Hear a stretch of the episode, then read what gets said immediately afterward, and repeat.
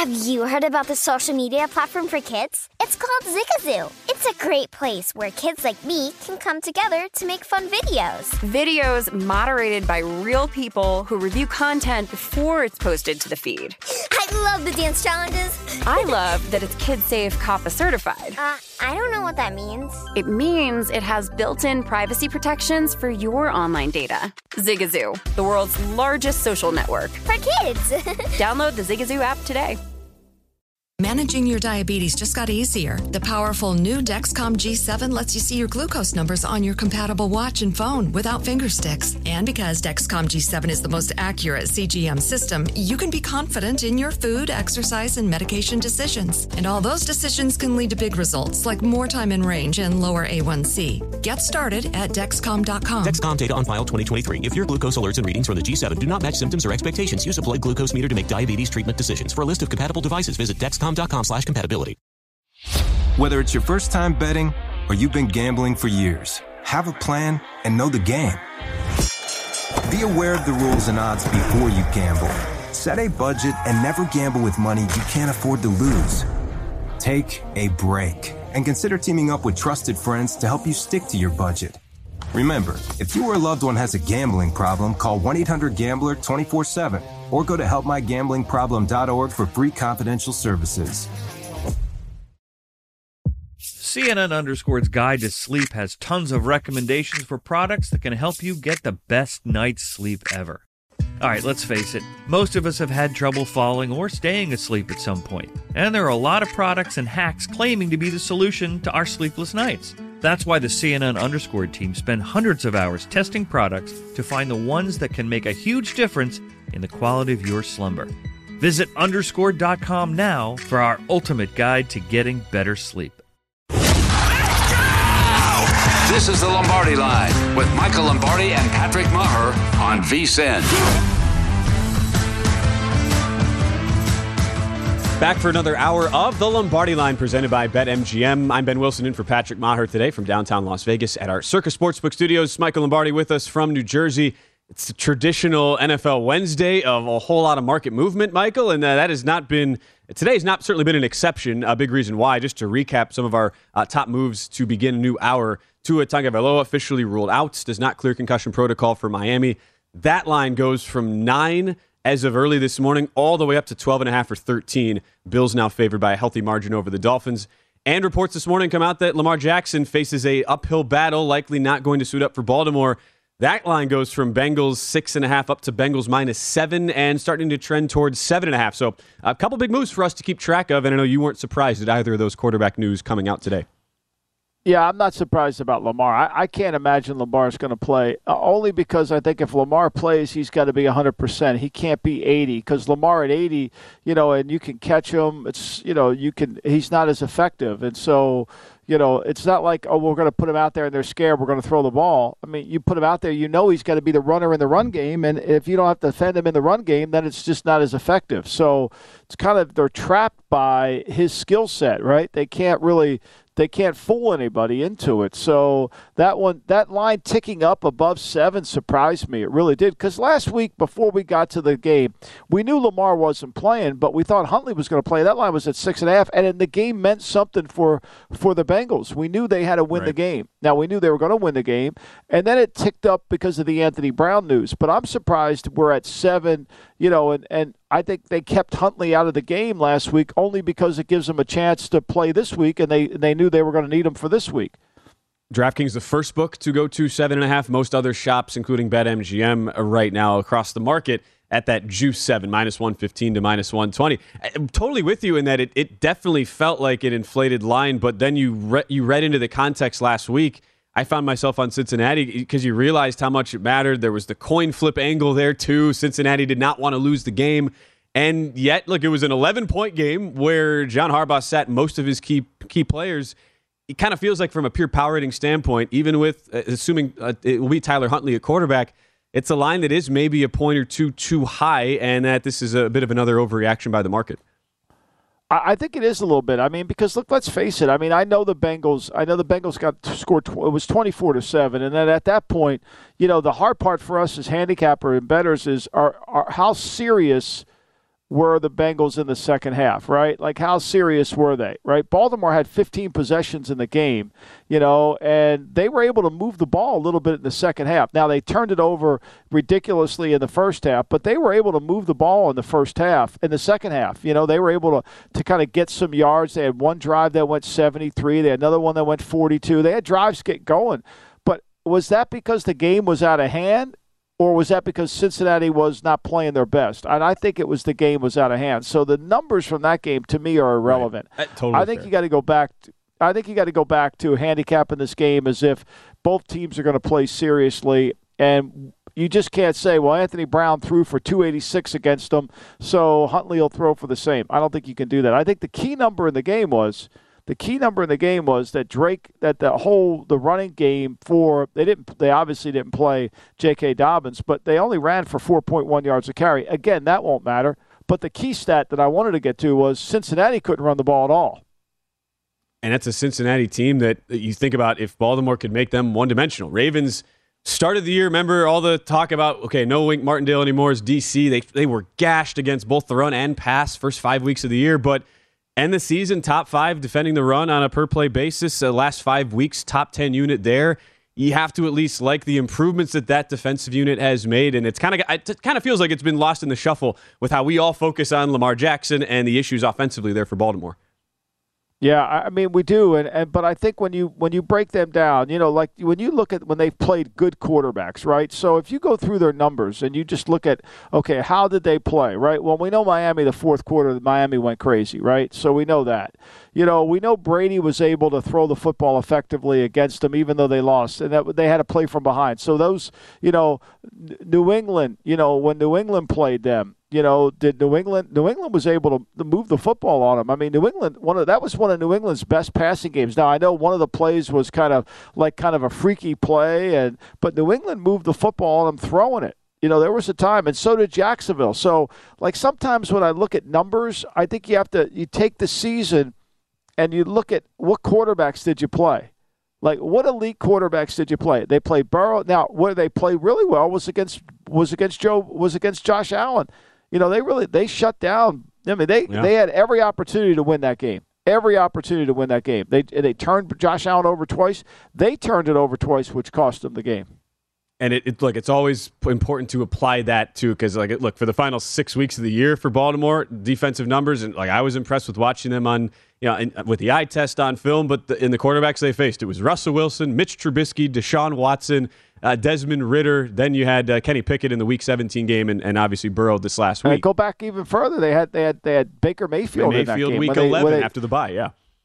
Yeah, I mean, so they, they, you know, it isn't like, and they had Andy Dalton in New Orleans before the bye, and they were picking him off left and right. He was turning the ball over like crazy in that game. Remember?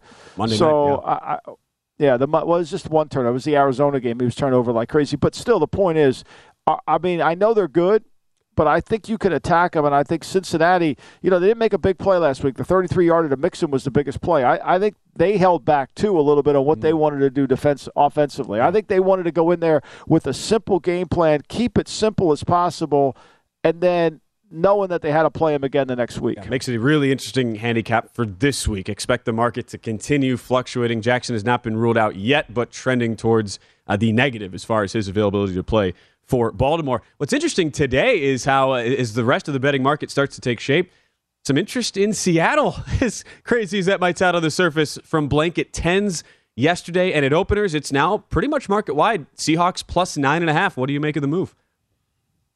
You know, I, I look. I, I think, I think if you're Seattle, you say to yourself, "Look, the Raiders move the football on them. And we have better skill, even though they have Davante Adams. We have some really good skill players. They did it with Jarrett Stidham. Geno Smith's had a really good year.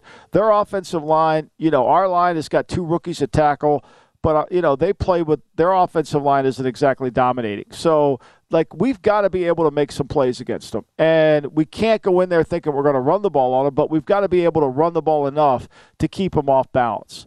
And you know that to me that that tape I think should give Seattle some hope. I mean, the last time they played them up there in week two of the season, right? They they that was a tw- it wasn't even as close as the score. That's no. the Trey Lance game, the Jimmy Garoppolo game back in, right?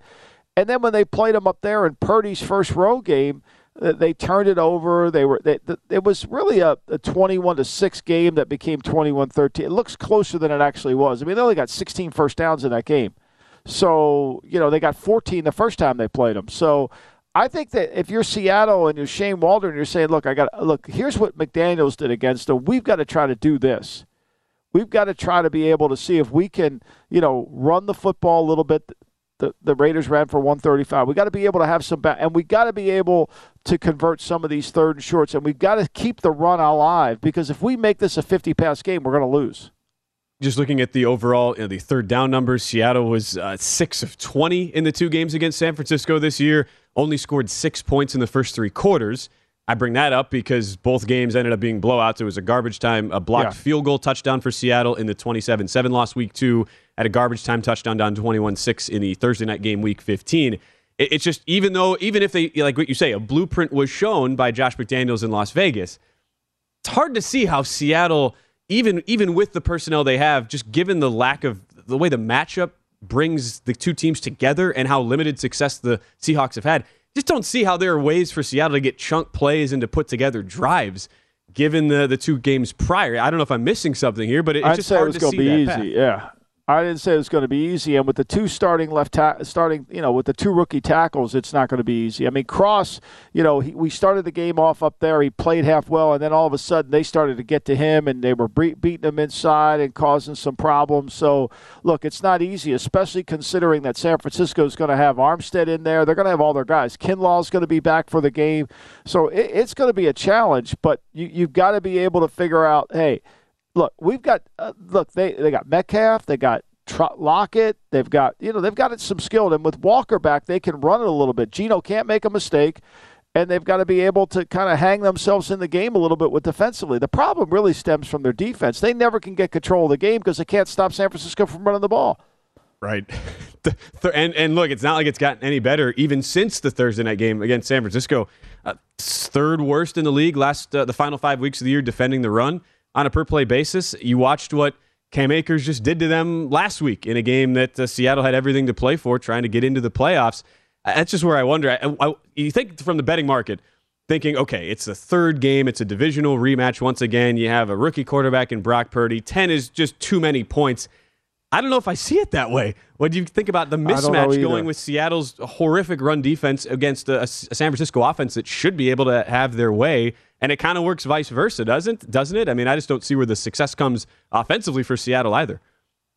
I, don't see it. I mean, they, you know, the, where the, the success comes if they can protect. If Abraham Lucas can protect, if Cross can protect on the tackles on the edges, that's going to be the challenge, right? And look, we went out there and we saw that, you know, they were able to, they ran the ball in the Jets and everybody, well, they ran, well, every, the next week Miami ran the ball in the Jets. So, like uh, can you run the ball on San Francisco? That's the key question, right? They ran for 70 yards in the in the in the second game. They ran for 36 in the first. They got 106 yards in those games, and they turned the ball over five times or four times in both games. So how how are they going to get that done? I think it's hard. I think it's really hard. Your number, uh, uh, because your number was what here uh, in this game? Nine six two, okay, nine two so one. yeah. I just think it's the, the longer the game goes, the harder it gets. Yeah. Over ten though, I think you got to think about it though, Ben. I think that that's a little, that's a lot. I get it. No, and the, in the books, no, they, they want to make you pay that tax, raising it up to ten. Some of the respected bettors have come in, taking the plus ten with Seattle. We'll have more to say on this game a little bit later when Harry Gagnon joins the show. Up next though. Back to some of the offseason storylines, some interesting comments out of Ryan Poles in Chicago. We'll break those down next. Whether it's your first time betting or you've been gambling for years, have a plan and know the game. Be aware of the rules and odds before you gamble. Set a budget and never gamble with money you can't afford to lose. Take a break and consider teaming up with trusted friends to help you stick to your budget. Remember, if you or a loved one has a gambling problem, call 1 800 Gambler 24 7 or go to helpmygamblingproblem.org for free confidential services. As someone who lives for politics, when a major scandal unfolds, it was shocking. I have to know what were they thinking? Backroom deals, huge amounts of money, CIA secrets, sets off a firestorm in Washington, affairs. No way this guy's got a mistress. Corruption. I knew I was a dead man. Warning it's even messier than you thought. United States of Scandal with Jake Tapper, Sunday at 9 on CNN. Hey, this is John Ridley. And this is Matt Carey, documentary editor at Deadline. And welcome to Doc Talk. John, we've got a hard hitting episode today. A lot of controversy well, maybe we should put the word controversy in quotes in the documentary field about the nominees for Best Documentary Feature. We're going to get into that with some amazing panelists. You get a shot, but the individuals behind every one of those images, they're complicated and they are human. This has been Doc Talk. Thank you. Great Thank conversation. You. Hey, Sarah, I love that spring break vlog you posted on Zigazoo. OMG, you watched it? Yeah, it was edited so well. I think you're so talented. Social media interactions are only positive when you use Zigazoo. Zigazoo is the world's largest and safest social media network for kids. Your kids can upload their content and see what their friends are up to. With Zigazoo, they can create videos, enter to win prizes, and try out the latest dances and trends. There's no commenting, no text messaging, and everything is 100% human moderated. Plus, all community members are real, verified kids just like yours. There are no bots, trolls, or AI. Because Zigazoo is about one thing and one thing only, and that is fun. Try out Zigazoo this spring break and let your kids share your vacation blogs and best edits with their friends safely. Download the Zigazoo app today. That's Z I G A Z O O.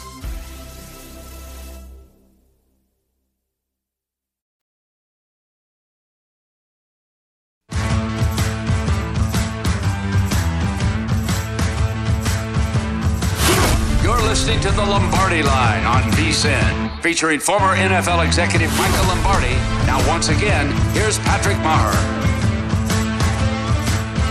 Before you make your next bet, be sure to visit VSIN.com to check the current betting splits data. Want to know where the money and bets are moving every game? The betting splits page is updated with DraftKings odds every 10 minutes, so you can see changes in all the action Find out where the public is betting based on the number of tickets and where the money doesn't match the public opinion. You can check out not only today's action, but future events as well. Betting splits are another way VSIN is here to make you a smarter better year round.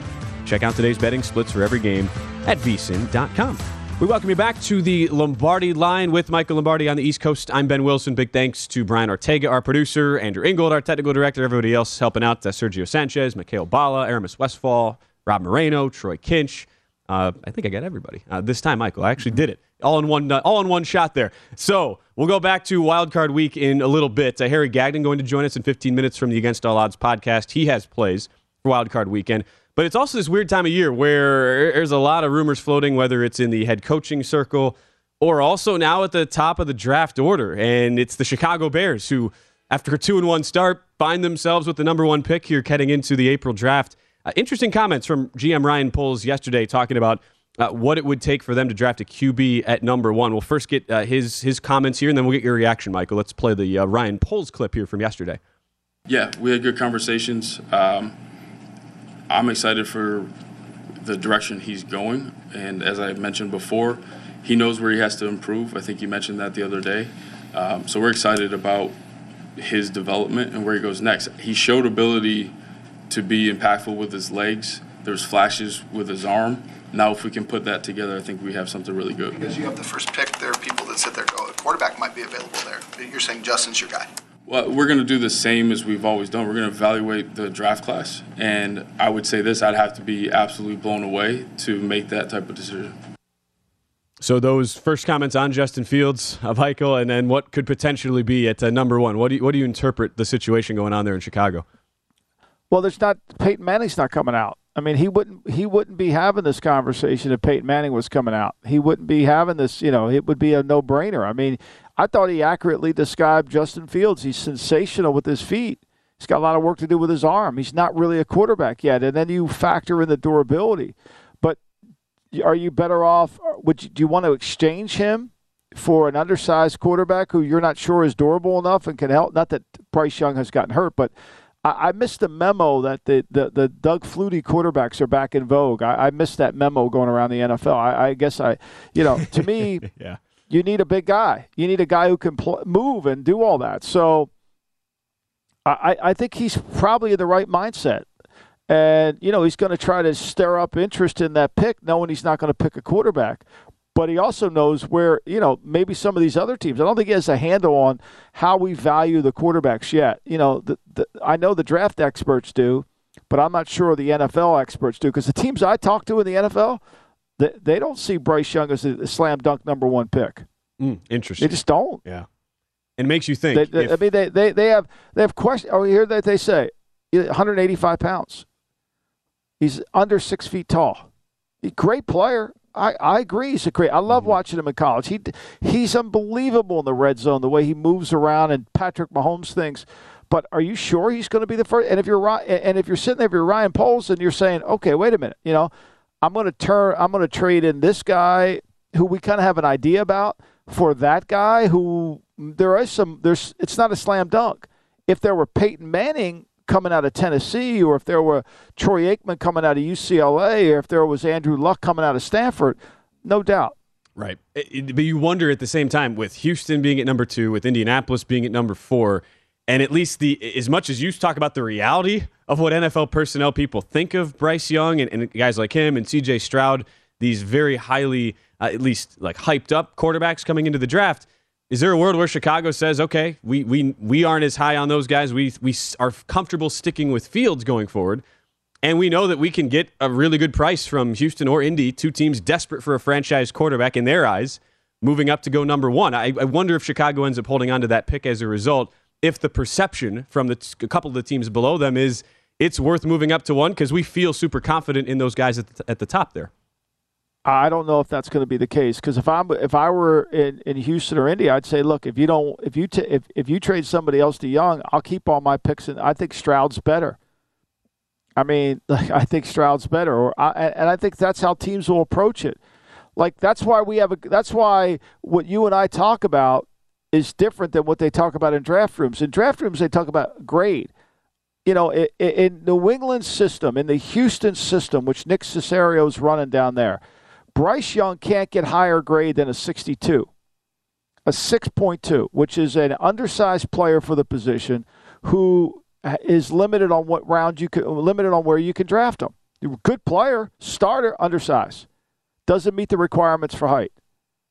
Now, why do you do that? You do that because you don't you want to build a team that can compete at, at the end of the year and can win.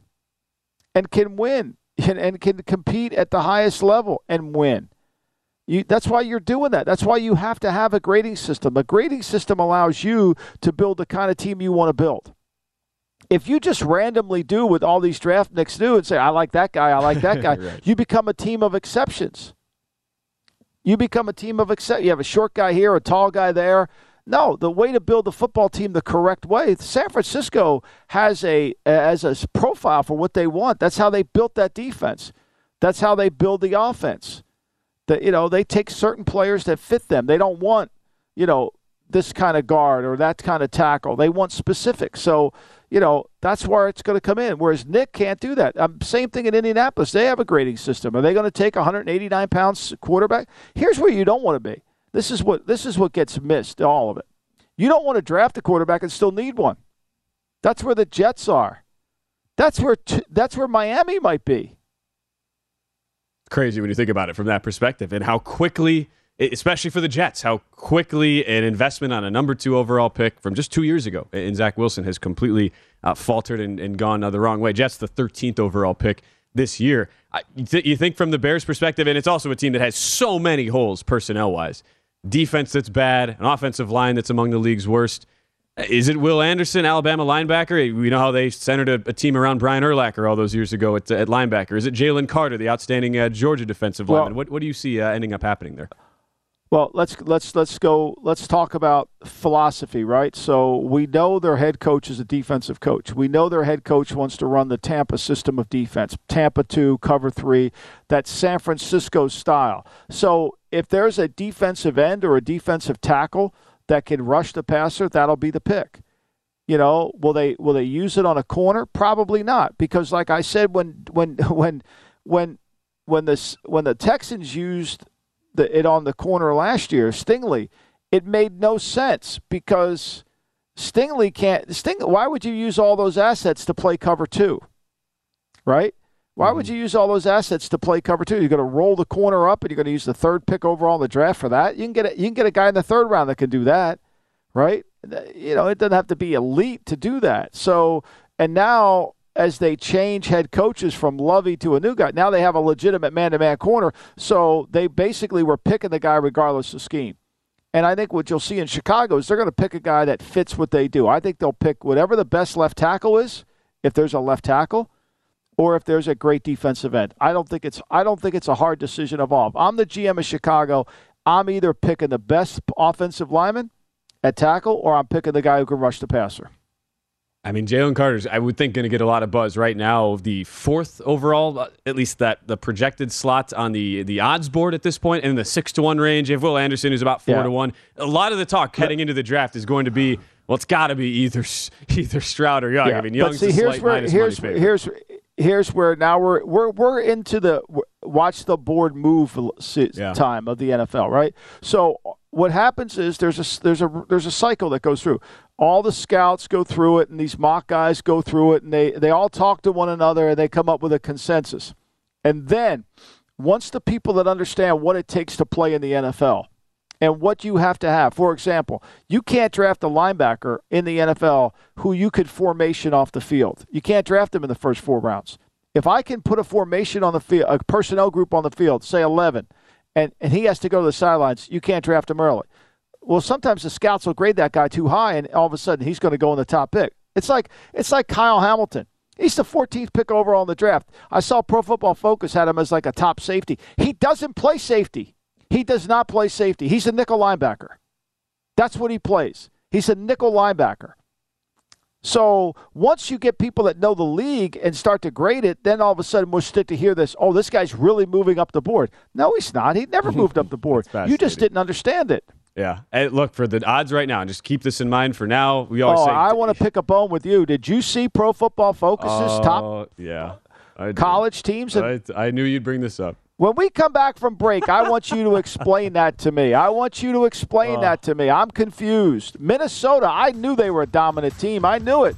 Was Bronco Nagurski on that ball club? I don't know. Oh boy, we'll we'll do our best to explain the end of uh, end of college football season PFF team rankings when we come back. Harry Gagnon is also going to join us, but at least for now, Bryce Young he's favored minus one twenty five to be the number one overall pick. Uh, Anderson six to one, Carter eight to one with C.J. Stroud a short uh, plus money second choice. See how that odds board shifts. There's going to be a lot more movement between now and April. Uh, Harry G he joins the show next for some wild card picks.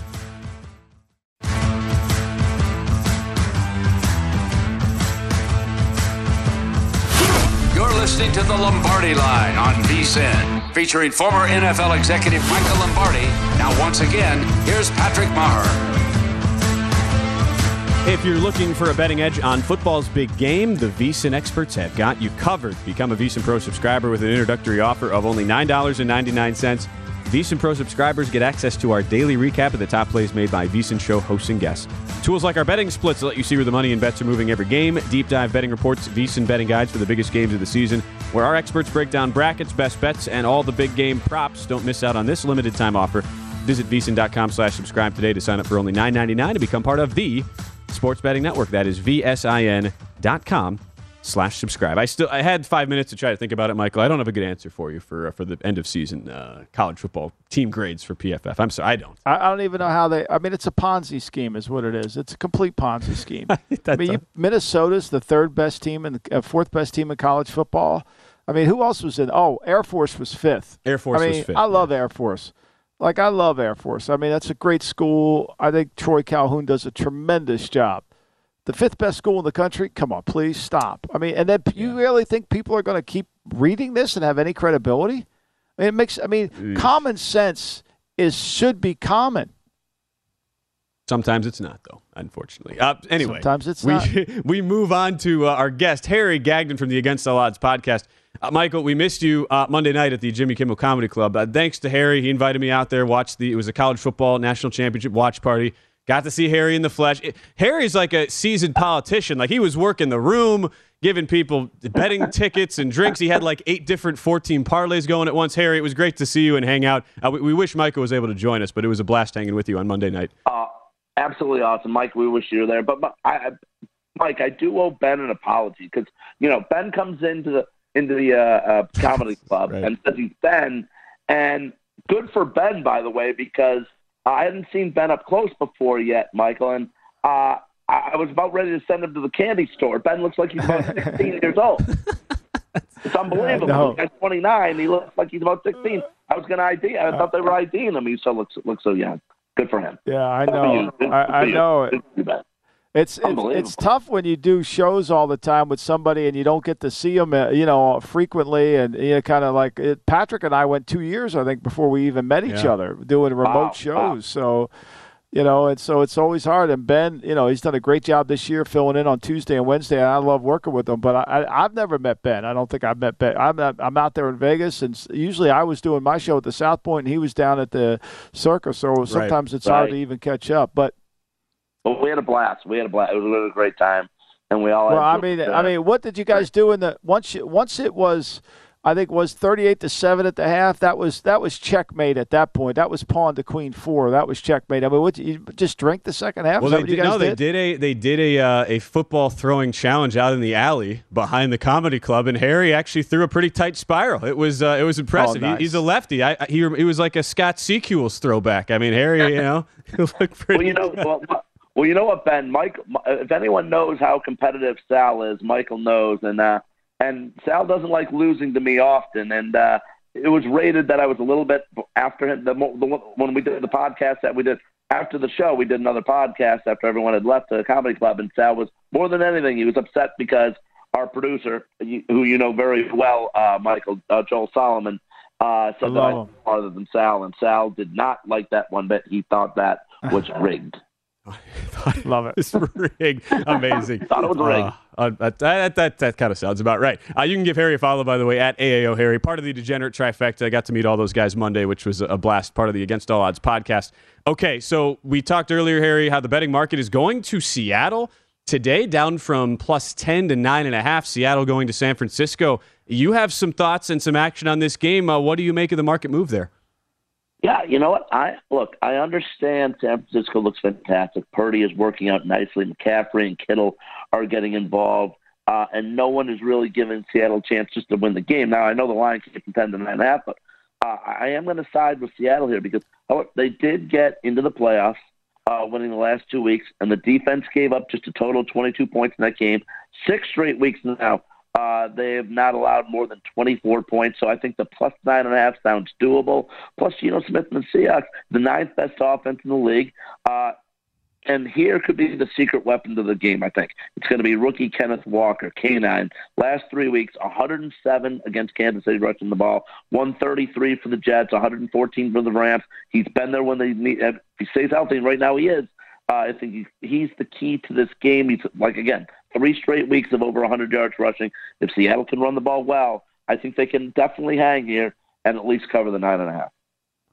You know that the game that worries me. and I, I, I, my instincts are to go with you on this, Harry. But the game that worries me is the game you brought up. Right? It's that it's that game uh, against Kansas City where I was on Seattle in that game, and I thought they would make it competitive because their receivers are what gives Kansas City trouble. You got to win on outside routes against Kansas City. You got to beat their corners. They're going to play man to man. And Seattle didn't do that. Seattle didn't play as well as I thought they were going to, and and so in Kansas City, kind of like they only they held Kansas City to 24 points, which is remarkable, right? But you know, I, I think to me that worried me a little bit, and I agree with you. Look, they, they if they can hold San Francisco to 24, you think they're going to win, but then all of a sudden, can they score 10? Can they score 10? Yeah. And that's where I have a little bit of an issue. Yeah, it, I mean, think about it, Harry. Think about it. they're playing they're playing they're playing the Rams in a do or die game, a do or die Yeah. game, and you know, and and that and and, and frankly, I think the Rams should have won the game. No, they definitely could have. In the week before, they didn't exactly light it up against the Jets either. But the defense was there these past two weeks, and that's what I'm kind of banking on. Uh, like I said, they haven't given up uh, what I say uh, more than uh, 24 points in six straight weeks. Uh, that was the game. They scored. The, they gave up 24 against Kansas City. Uh, I just think that everyone's going to be piling on eventually. Money line. I think the Seattle on San Fran. I think Seattle with the nine and a half though. Just Yeah. they're still a very impressive team all year, considering what we thought was going to happen at the beginning of the season. I think they hang here. Harry, a game we have not gotten to Yeah. yet on the show. We're going to finish up with it in our next segment. Is Dallas and Tampa Bay? Uh, looking at the way the market has moved, it's money coming to Tampa from Cowboys three and a half. It's now two and a half, and the total is uh, su- kind of surprising to me, Harry. It's ticked up. It's from forty four and a half now to forty five and a half market wide. Uh, where do you see the edge being in this spot? I don't love it here, but I do like the under guys. Uh, uh, 45, and I, by the way, in Vegas too, I, I somehow lost my voice as well too. So I apologize. Shocked to hear that. but but uh, under 45 and a half. We- Week one, start the season. This game was 19 to three final. Tampa won that game. Tampa D held Dallas to just 250 total yards. Stack 50% passing that game, just 134 yards. Terrible display by Dallas offensively. Dak needs to look out because the you know the Tampa Bay secondary is healthy. They're ready. The, and the Bucks defensive line seventh in sacks this season. Tampa Bay, by the way, just 25th. I mean, I, I know maybe Brady. Uh, has found his edge a little bit the last couple weeks, getting things done. Um, but I just think overall, this team still 25th in scoring in the NFL.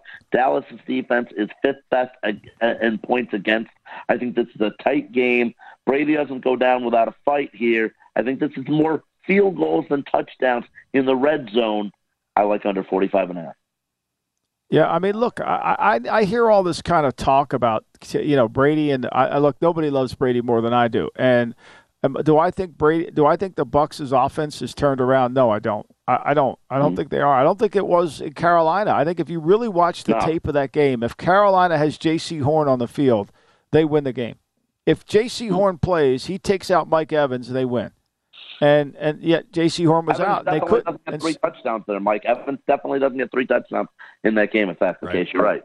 Yeah, so like I don't see it. Like I don't see them, you know, having this. You know, I know they didn't play everybody again. I mean, they struggled to beat Arizona. You know, they you know they couldn't beat Cincinnati. I think when they play good teams, and I think Dallas, you have to almost forget about last week because I don't think Dallas played very good. Obviously, it was clear, and I, I think they knew they were playing for nothing.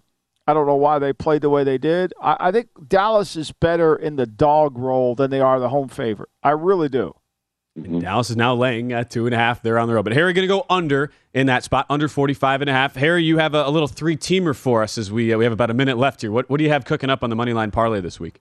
Yeah, moneyline parlay three teamer. This pays plus one thirty five, guys. First, I'm going to start with the Bills, obviously minus eight hundred. I'm not listen playoff game. I know the situation with Miami and their quarterbacks and everything, but still, it's a playoff game. No way am I laying 13 half in the playoff game. But if Josh Allen puts this away early and they win this game against Miami, uh, but I'm not laying 13. Bills money line minus 800. I'm going to take the Vikings minus my Vikings minus 165 money line against the Giants. The New York Giants overall don't scare me. The Vikings team, this Vikings team needs this playoff game. Kirk Cousins definitely needs this playoff game. He needs this win under his hat at home. Vikings get it done with Justin Jefferson. And I'm going to finish it off with Cincinnati minus 340 against Baltimore. Burrow might just be the best quarterback heading into the playoffs. Baltimore, we know the quarterback issues they have. 30th in the league in passing yards. And the Ravens have scored more than 17 points. They're in the playoffs. Unbelievable. Scored more than 17 points one time in their last eight games. Give me the Bengals and Burrow. Plus 135. Thanks, Love it, Harry. Harry. Uh, and great to actually meet you in person here this past week, Harry. Appreciate it as always Good coming times, on the bye. show. We'll talk to you next week. Thanks, Harry. Said something. Thanks, Mike. Thanks, man. All right, final segment for us. We'll talk Tampa Dallas when we resume. Whether it's your first time betting or you've been gambling for years, have a plan and know the game. Be aware of the rules and odds before you gamble. Set a budget and never gamble with money you can't afford to lose. Take a break and consider teaming up with trusted friends to help you stick to your budget. Remember, if you or a loved one has a gambling problem, call 1 800 Gambler 24 7 or go to helpmygamblingproblem.org for free confidential services. As someone who lives for politics, when a major scandal unfolds, It was shocking. I have to know what were they thinking? Backroom deals, Huge amounts of money. CIA secrets, Sets off a firestorm in Washington. affairs, No way this guy's got a mistress. corruption. I knew I was a dead man. Warning, it's even messier than you thought. United States of Scandal with Jake Tapper, Sunday at 9 on CNN. Hey, this is John Ridley. And this is Matt Carey, documentary editor at Deadline. And welcome to Doc Talk. John, we've got a hard hitting episode today. A lot of controversy. Well, maybe we should put the word controversy in quotes in the documentary field about the nominees for Best Documentary Feature. We're going to get into that with some amazing panelists. You get a shot, but the individuals behind every one of those images, they're complicated and they are human. This has been Doc Talk. Thank you. Great Thank conversation. you. Hey, Sarah, I love that spring break vlog you posted on Zigazoo. OMG, you watched it? Yeah, it was edited so well. I think you're so talented. Social media interactions are only positive when you use Zigazoo. Zigazoo is the world's largest and safest social media network for kids. Your kids can upload their content and see what their friends are up to. With Zigazoo, they can create videos, enter to win prizes, and try out the latest dances and trends. There's no commenting, no text messaging, and everything is 100% human moderated.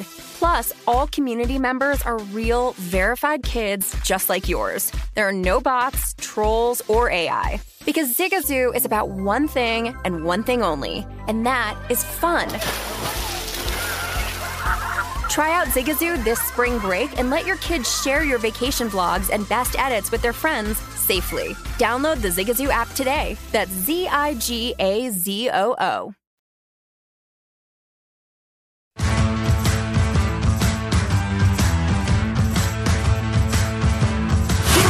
You're listening to the Lombardi Line on VSIN, featuring former NFL executive Michael Lombardi. Now, once again, here's Patrick Meagher. BetMGM, the king of sportsbooks, unleashes the spirit of Las Vegas with BetMGM rewards. Every time you make a wager at BetMGM, you can earn BetMGM rewards points that you can redeem for online bonus credits like free bets. It's never been easier to join the action on the new BetMGM app, featuring a fresh redesign with improved features and quicker navigation. Planning a trip to Vegas, you can also convert your BetMGM points into MGM rewards points that you can use towards dining, shows, and hotel rooms at over 20 MGM resorts located on the Las Vegas Strip and nationwide. BetMGM Rewards is sports betting's premier loyalty program, including exclusive offers, incredible experiences, and valuable perks. When you wager with BetMGM, sign up with BetMGM or log in today to take advantage of BetMGM Rewards. Eligibility restrictions apply. Visit BetMGM.com for terms and conditions. Must be 21 years of age or older to wager. Please gamble responsibly. Gambling problem? Call 1 800 Gambler. As we're back for the final time on the Lombardi line, big thanks to our uh, guests today, including Harry Gagnon in this last hour, giving us his uh, wild card picks for the upcoming week.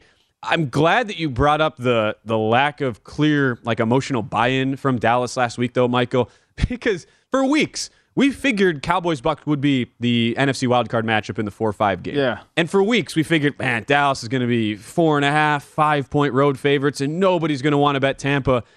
And yet, one meaningless game for Dallas, it technically wasn't meaningless. There was a very small probability that they move out of the five seed line, completely lay an egg in Washington.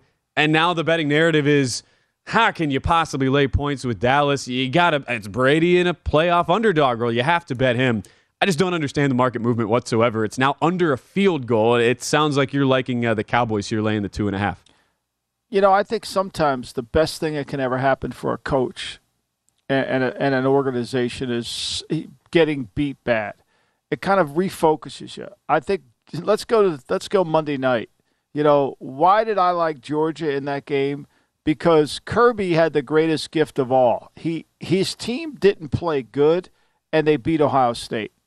I mean, when he went to the podium and he said, "Look, I'm really happy we won this game, but boy, we didn't play very good." You never hear that from a coach after a win. But that's how much that win irritated Kirby, how badly they played.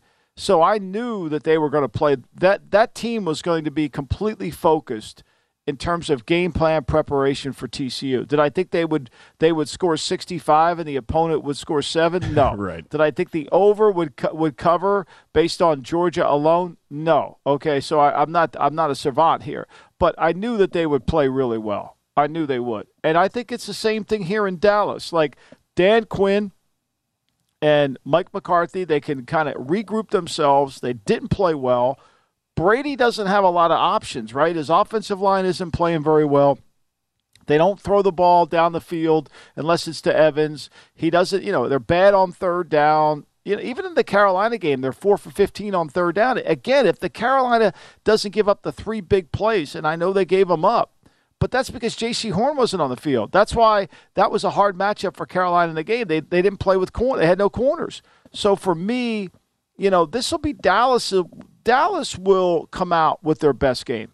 And I said earlier the other block with Harry, I said Dallas in the underdog role. I didn't mean in terms of the point spread. I meant in terms of the perception, right? Correct. Like every time when Dallas is the number one seed, we think Jerry's going to win and he ends up losing, right? When Dallas is kind of like on the road and has to go to Green Bay, and even though Dez Bryant did catch that ball, they didn't get it. They're a better they're a better role. They they they take on that role with with a little bit more focus and concentration. When you're the king of the hill and you think you could just show up and win, that's when you're vulnerable. It's why Cowboy fans, if you ask them, still feel like the 07 divisional playoff loss to the New York Giants. That one probably stings more than a lot of the other quote unquote collapses over the years because that was their you know, their best regular season. They were the you know they were the team to beat that year and completely fell flat on their face. Was part of that Giants uh, run to the Super Bowl over New England. And and now yes, in that perceptive role of everybody wanted to back Brady in the Bucks here but think about the red zone disparities throughout the season for the two teams, where, again, you take out last week for Dallas, but they've been a really solid team, top 10 in red zone offense, uh, just above uh, middle of the pack in red zone defense. Whereas Tampa Bay, how many field goals have we watched them settle for with Ryan Succop uh, this season? A bottom 10 red zone offense team.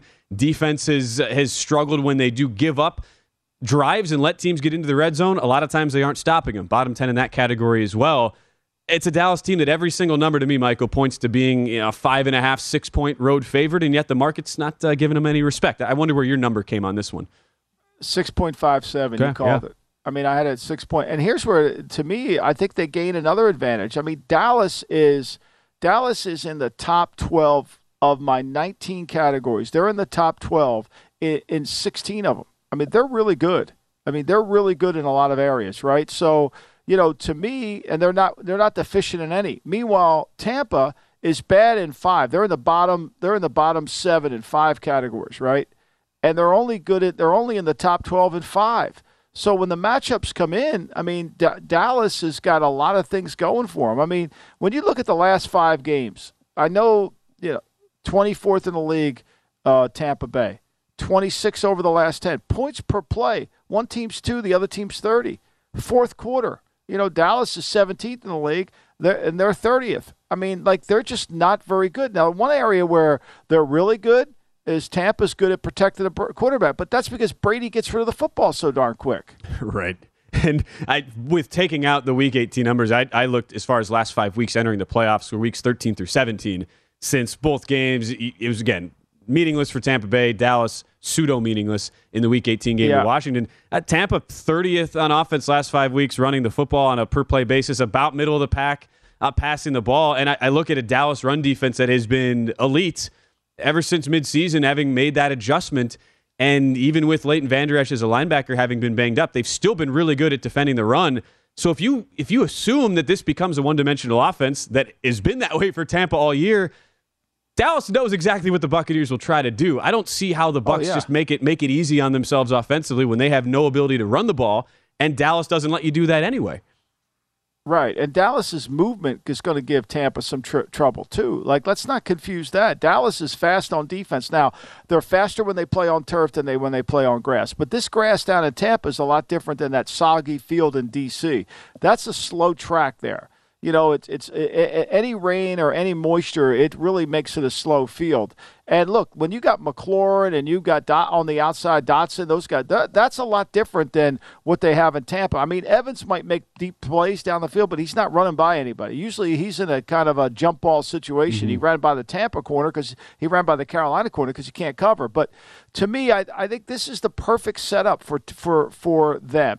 They get Pollard going you know, the, their offensive line, they should get that better. You know, Vita Vea hasn't played as well as he has in the past. Akiem Hicks, I don't think Tampa's 100% healthy either. So I, I like Dallas. I think Dallas will be effective, and I think that they can create the kind of game that give Brady some trouble. Look, you know, this team has not played well. I mean, let's just face it. They haven't been able to really kind of muster up when they needed to play well. Keep in mind that for the you talk about Bucks injuries, you have Donovan Smith comes in questionable, who's been really not le- he's been less than 100 percent even when he's played. He hasn't been fully healthy the past few weeks, and already on a backup center and Robert Hainsey, who's banged up too. He's questionable uh, coming into this week. I get that people watching, listening to us right now are saying, but you guys haven't mentioned Dak Prescott yet. He's been horrible the last seven weeks, 11 picks. I, I don't know. I, I look at that and it's it's a lot of it is sure the, the numbers are what they are, and he's made some really really bad throws in those stretches. Season long numbers, though, to me at least, Michael, I, I still have a good amount of trust in him if the protection is there from his offensive line, and to me that'll be the key. How how effectively does Tampa rush the passer in this week? But as a Yeah. pure passer, I'm not. I don't know. I'm not really worried about Prescott in this game.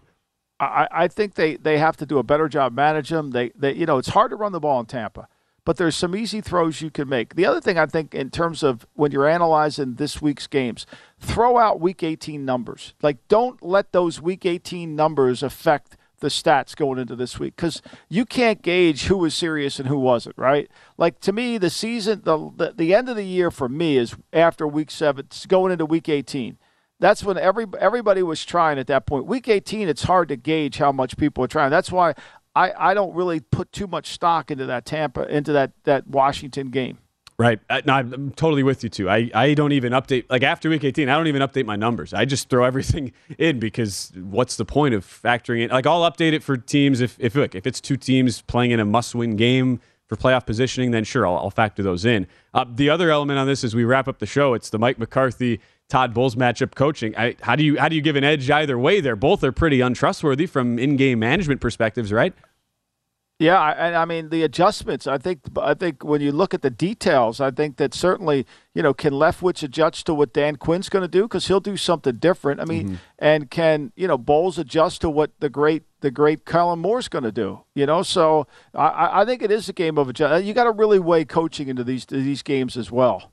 It- look, you're going to hear a lot though in, in general narrative the next few days. Oh, Mike McCarthy, hard to trust that guy in the playoffs. What what has Todd Bowles shown us that, that from his adjustments he warrants Oh, but but you, Ah. yeah, the guy I don't trust is Kellen Moore. I, I, That's I also actually, fair. if McCarthy would call the plays, I would feel better. Fair point.